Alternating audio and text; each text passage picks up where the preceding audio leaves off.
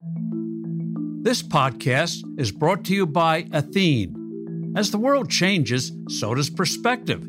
Is the sun setting on a bull market, or is dawn breaking on opportunity? As a leading provider of fixed annuities, Athene was built for times like these. Working together, the future couldn't be brighter.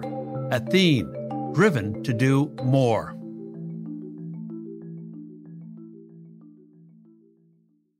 Must the presidential election become a voting disaster? No. Hello, I'm Steve Forbes, and this is What's Ahead, where you get the insights you need to help navigate this turbulent world. Because of the COVID 19 crisis, the upcoming election threatens to become a severe political crisis, as bad or worse than that of 1876, when the outcome wasn't formally decided until two days before the presidential inauguration or the year 2000, when a bitter dispute over the counting of a number of paper ballots in Florida kept the nation in the dark as to who our next president would be for weeks on end. The Florida debacle was ultimately decided by a divided Supreme Court.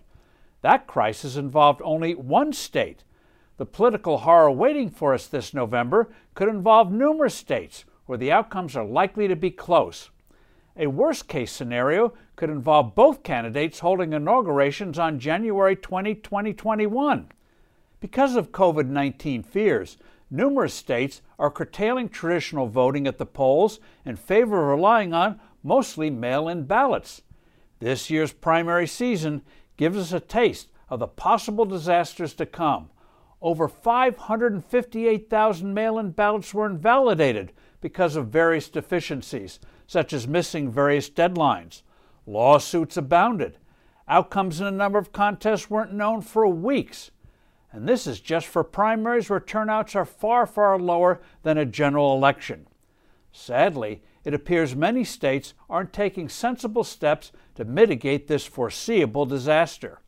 First and foremost, we should remind ourselves that thankfully, the scale of the pandemic is a fraction of what it was a few months ago, which leads to one approach Open a large number of traditional polling places and let people vote in person with appropriate distancing and the wearing of masks.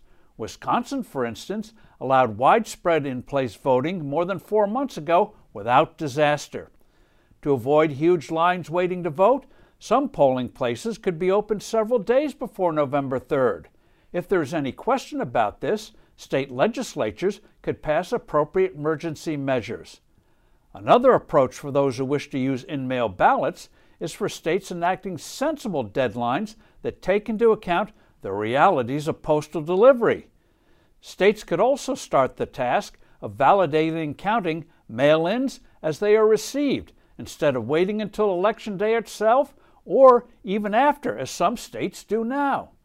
Of course, our courts must also do their part and not capriciously throw out sensible state rules. Will such common sense acts take place? Sadly, the omens are not good. We seem headed to do ourselves immense and unnecessary harm. I'm Steve Forbes. This is What's Ahead. Thank you for listening, and do send in your comments and suggestions. I look forward to being with you next time.